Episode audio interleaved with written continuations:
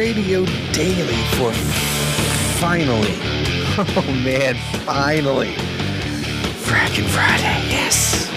Made it. Woo. That means you're playing Jackbox tonight. You should be there because all kinds of just hijinks and crazy stuff will happen.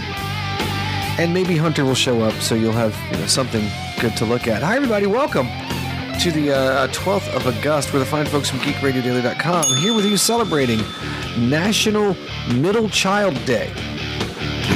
So if you're that kid stuck in the middle with you, by all means, this is the day for you to I don't know, get ignored, whatever it is, it doesn't matter. The folks bringing it to you today, uh, the man that still has his standards.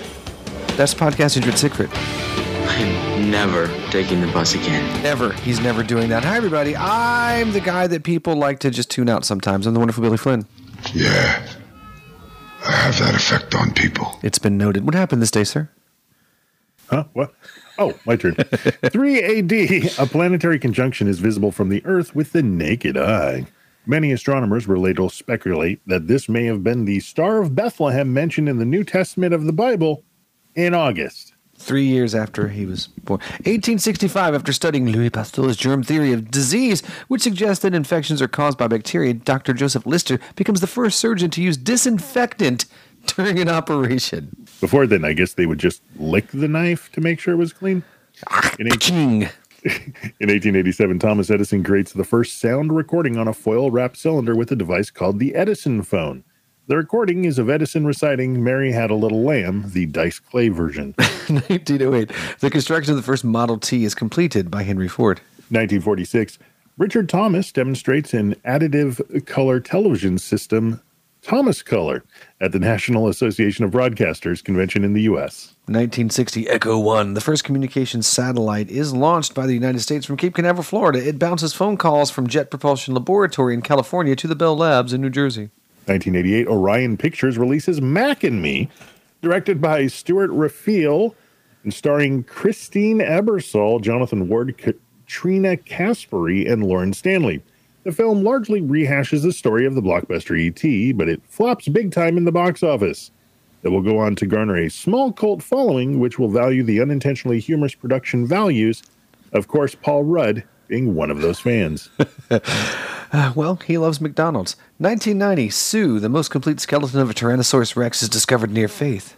Gotta have faith, South Dakota. 2004, Dave Winer, the developer behind RSS, launches the very first podcast, Morning Coffee Notes. Podcasts are, of course, made possible by the release of RSS 0.92, which features a new enclosure element that passes the address of a media file to a user's RSS agree. Basically, it's the thing that attaches the file to it. Podcast. That, those are never going to last. 2005, Mars Reconnaissance Orbiter is launched from Cape Canaveral, Florida, on the first Atlas V5 rocket used by NASA. 2009, astronomers announced the pending publication of an article in the Astrophysical Journal announcing the discovery of WASP 17b, the first planet that orbits in the opposite direction to the spin of its star. The planet is the 17th exoplanet to be discovered by the Wide Area Search for Planets, or WASP, consortium of UK universities. 2010, Lucas Van der Meere hides himself in District 9 as he continues to turn into like this weird bug thing. Birthdays? Rebecca Gayhart is 51 from urban legend, Jawbreaker, and Dead Like Me. What's the Noxzema girl? Peter Krause is 57 right. from Sports Night, Six Feet Under, The Catch, Parenthood, 911. Sir Mix-a-Lot is 59. Well, we know him from the song and, of course, the plot of land he owns in England, which is why he was knighted. Jim Beaver is 72. That's Bobby Singer in Supernatural, Deadwood, Justified. And also is a regular on The Boys. The Boys. George Hamilton is 83. Evel Knievel, Love at First Bite, Zorro the Gay Blade, Spies, and was the extra crispy Colonel. Remember when that was a thing? No longer with us, born in the state in 1883, Marion Lorne, Aunt Clara on Bewitched. 1907, Joe Besser. He was Curly Joe Besser of the Three Stooges. 1910, Jane Wyatt, Father Knows Best, Spock's mom on Star Trek. 1935, John Cazale from Deer Hunter, Dog Day Afternoon, Godfather, and Godfather 2. Back for the sequel. On CBS, we've got Nathan Chen on a new cele- Secret Celebrity Renovations and a rerun of Blue Bloods. ABC's got your Shark Tank and Twente Twente.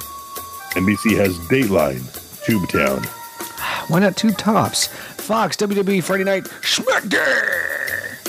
Nah. Brother. AMC has Rocky 3, followed by Rocky 4. The only movie that actually gave away the ending on the poster. FX. Motivated by her daughter's tragedy, Faye Yeager ushers April and her daughter Mandy into an underground operation to escape Mandy's allegedly abusive father. But her work hiding families lands her in the crosshairs of law enforcement under new children of the underground. Is that a true story? Is that a fake? I don't even know. That's weird, man. It's really, really weird. FXX has a Simpsons marathon. FXM X Men Days of Future Past. BBC America has the classic British film Star Trek. And if, I wish it was like the British comic of Star Trek, which was just so. If they had done that, that would have been fantastic. Paramount is showing Old School. You're my boy, Blue. Syfy's continuing their Warehouse 13 marathon.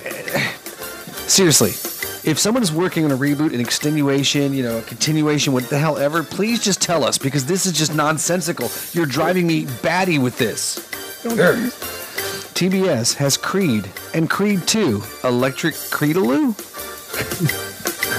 The Legend of Stallone's Gold. TNT has Star Wars The Last Jedi. Science Channel has a How It's Made marathon, but this fine, fine evening we'll be watching the Lifetime Movie Network. The past comes back to haunt and threaten the family when a woman learns her teenage daughter is not her own flesh and blood. Alicia Lee and Willis Ashton Lee starring She Is Not Your Daughter! The wonderful Billy Flynn looks at what Chad and Abby are up to now. If you know what TV show they're on this week, you could win yourself a prize. It's your further adventures of Chad and Abby update. Brady is a botanist trying to discover if there is a form of plant communication, and he ends up being found murdered.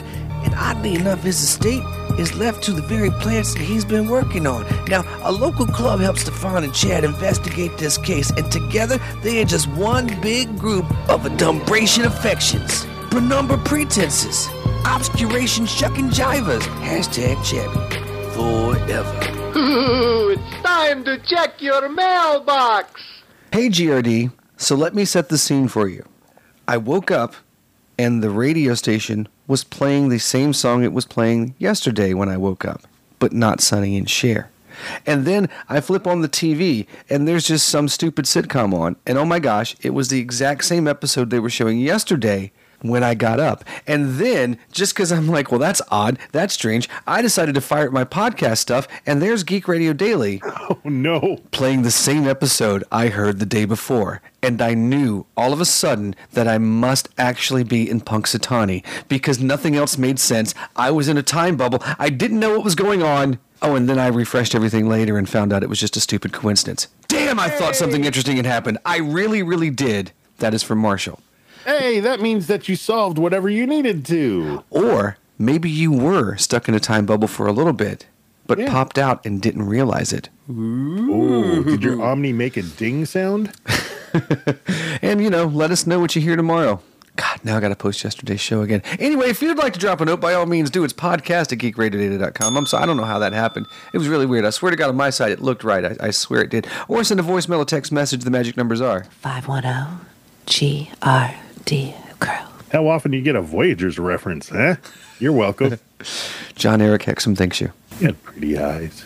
Hi, I'm Terry J. Alman, host of Video Fuzzy, a media-centric nostalgia bomb currently working through thousands of DVD transfers from VHS tapes of television you may remember fondly, or not, as well as current recordings, cross-connections, and comments along the way. Find my blog at videofuzzy.blogspot.com and my Video Fuzzy podcast wherever you get your podcasts. For Video Fuzzy, I'm Terry J. Alman. Happy viewing! It might be amazing, it might just be sketchy, and we'll find out together on Video Fuzzy. Hi, this is James O'Barr, and you're listening to Geek Radio Daily. Both of you are. And we'd like to welcome both of you back to the rest of the show.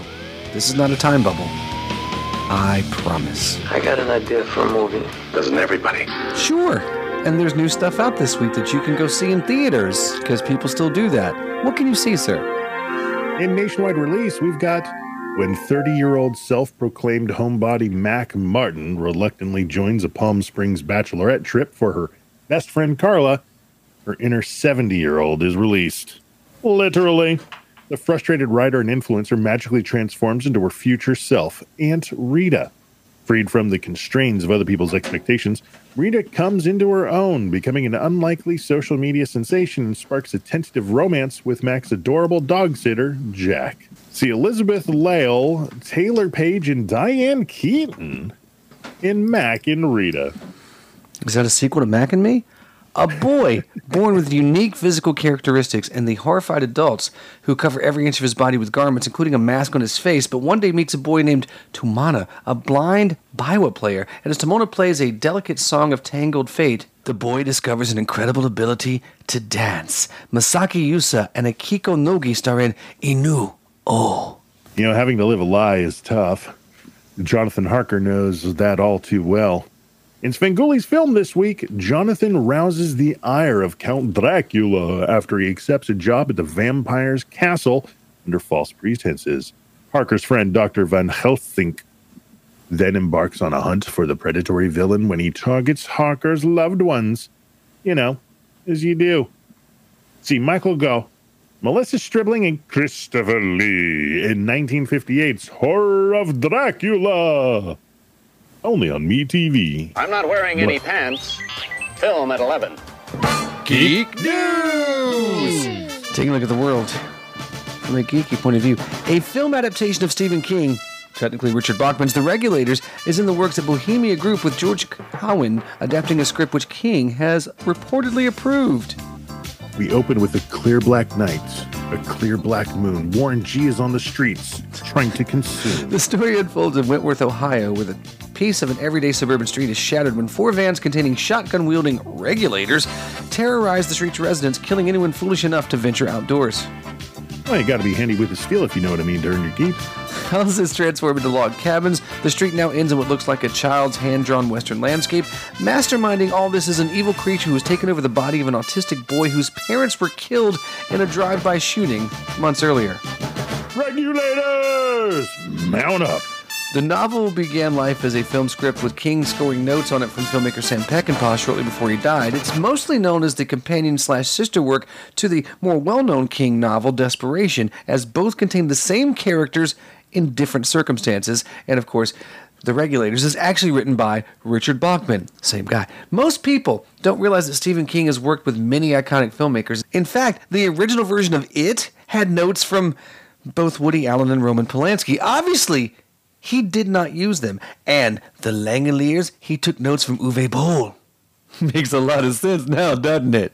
Though Only Murders in the Building has shown that Steve Martin is still at the top of his game 50 years into his career, it looks like Charles Hayden Savage may be the last role he ever takes.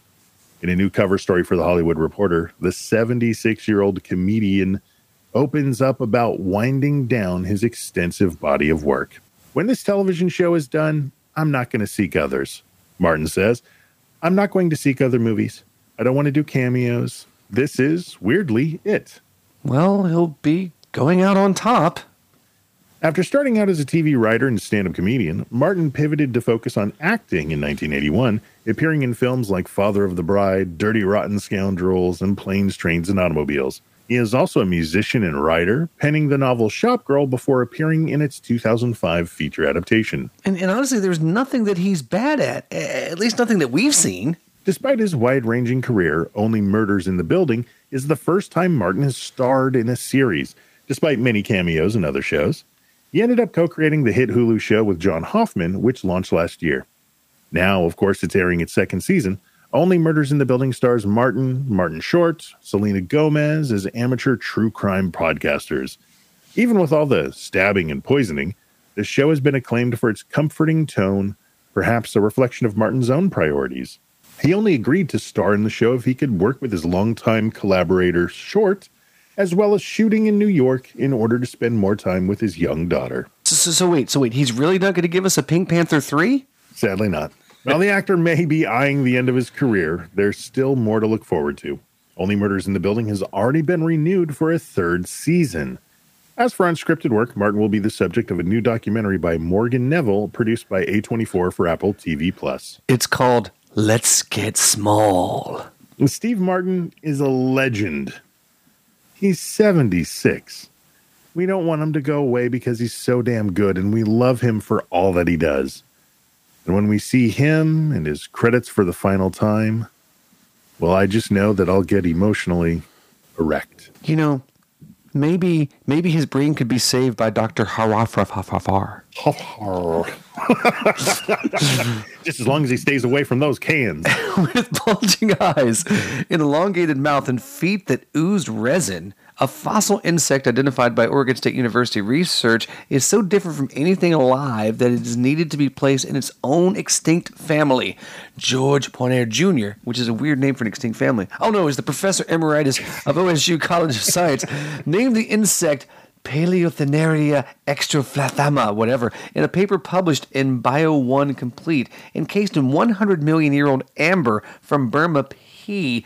This thing is a member of the Hematopha order, a true bug, he said. As opposed to all those bullshit ones like cicadas. Right?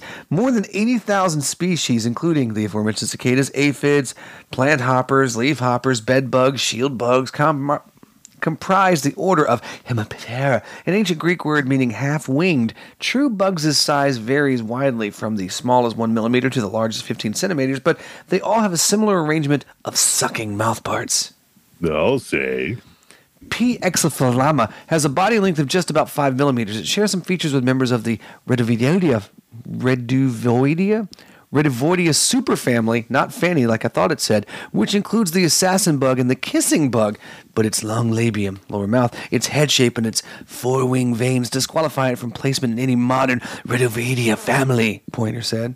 So, of course, he assigned it to a new extinct family, Paleotanthalididae. I'm just having a very confusing time hearing words like labium and sucking mouth parts while talking about bugs. The other strange feature on this fossil is an extended sheath on its final leg segment of the front tarsus, he added.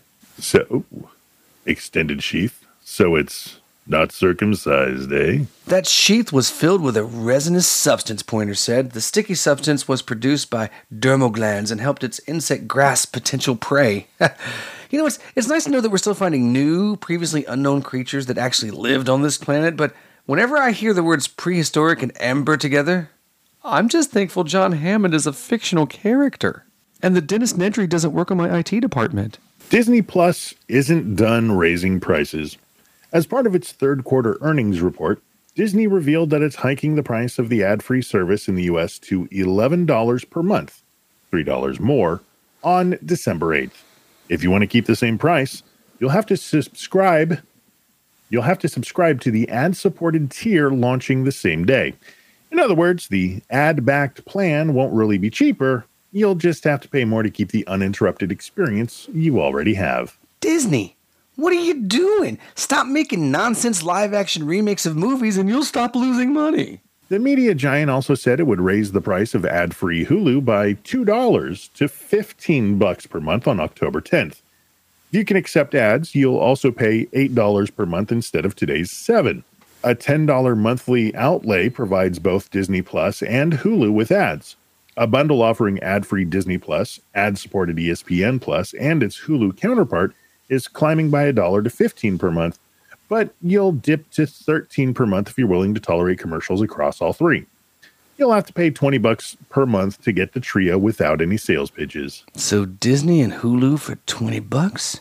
That's not so bad. I mean, if you throw in ESPN 8, the Ocho, I'd pay another 5 spot for that. Disney wasn't shy about the reason for the price hikes. Although it added 14.4 million Disney Plus subscribers during the quarter for a total of 221 million across all services, the operating losses for its streaming oriented divisions surged from 293 million a year ago to nearly 1.1 billion. The production costs for Disney Plus and Hulu are soaring, and Disney, well, wants to make that money back. Because no corporation will adjust anything if they can just make the end user foot the bill for their choices. The performance contrasts sharply with a key rival. While Netflix is prepping its own ad driven plan, it's currently losing customers. It's counting on advertising to return growth where Disney is simply hoping to make a profit. As rough as its finances might be, Disney Plus is in a stronger position. Well, they will be if they could just get a well known money making franchise or three. Why, they can get that? They'll be right as rain. Jared Mauch, a Michigan man who built a fiber to the home internet provider because he couldn't get good broadband service from AT&T or Comcast, is expanding with the help of 2.6 million in government money. Wait, you can do that? January 2021, he was providing service to about 30 rural homes, including his own with his ISP, Washtenaw Fiber Properties. Mox now has about 70 customers and will extend his network to nearly 600 more properties with money from the American Rescue Plan's coronavirus state and local fiscal recovery funds. And when he hits it big, he'll forget where he got his helpful capital and start saying no one deserves help. Just like Elon Musk.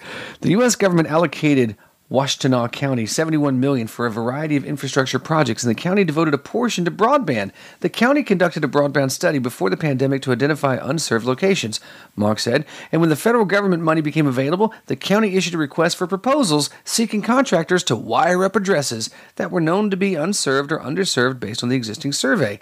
They had this gap filling thing, and in my own wild stupidity or brilliance, I'm not sure which yet, I bid on the whole project in my area and even managed to win through the competitive bidding process. Mauch's ISP is one of four selected by Washtenaw County to wire up different areas. Okay. Well, this is really starting to turn into an awesome story where a guy sees a need that others have and is fulfilling it. And that's the American way. His network currently has about 14 miles of fiber, and he'll build another 38 miles to complete the government funded project, he said in a sparsely populated rural area. I have at least two homes where I have to build a half mile to get to one house, noting that it will cost over $30,000 for each of those homes to get served. The contract between Mauch and the county was signed in May of this year and requires him to extend the network to an estimated 417 addresses in Freedom, Lima, Lodi, and Scio townships. Although the contract just requires service to those 417 locations, he explained that this new fiber route would pass 596 potential customers. I'm building past some addresses that are covered by other giant other giant. I'm building past some addresses that are covered by other grant programs, but I'll very likely be the first mover in building these areas, he said. Under the contract terms, he will provide 100 megabits per second symmetrical internet with unlimited data for $55 a month and 1 gigabyte with unlimited data for $79 a month. Ah, Dark Brandon strikes again. Now, folks, this is amazing. And the infrastructure bill that recently passed was made for situations just like this. With so much of our lives being on the internet and not just fun stuff but like bills jobs you know all the crap this man is bringing high-speed internet to people that previously had internet through a modem that sounded like dubstep and it gives me an idea. I'm going to make my own isp with high-speed internet fair prices hookers and blackjack. Now that is the american way I know it, baby. GRD is licensed the Creative Commons Attribution Non-Commercial Non-Movie Works United States 3.0 license. We use the word modem. That's fantastic, right? right? Inter- blah, blah, blah, blah, blah, blah, geekradiodaily.com. Yeah, that's how that works. Drop us notes. Seriously, this is fascinating and interesting. And, and could you do this? Could anyone out there actually take on the big internet people and, and bring stuff to the little folk and get some of that sweet, sweet government money? If you think, please talk to us about it. We'd love to know. And of course, anybody else that wants to try to defend NFTs. I noticed nobody really tried to do that. It's podcast at geekradiodaily.com or, of course, a voicemail, text message. The magic numbers are 510 GRD Yep. The defense is as real as they are. What do you think? It stinks. That's it, man. Game over, man. It's game over. I don't know if you noticed, but the podcast was a disaster. Well, I thought every part of it was good, but overall I hated it. I feel exactly the opposite. but the same. Renfield! Renfield! Where is my fashion magazine? Whatever master wants, master gets. Ah, there she is. Cindy Sondheim. I tell you, Renfield, every time I see her, I'm more sure it's her. The only woman I have ever loved. Please, master. That's the same thing you said about the Countess de Montespan in 1672. That was sex, Renfield. This is love. This one has a soul. A very old soul.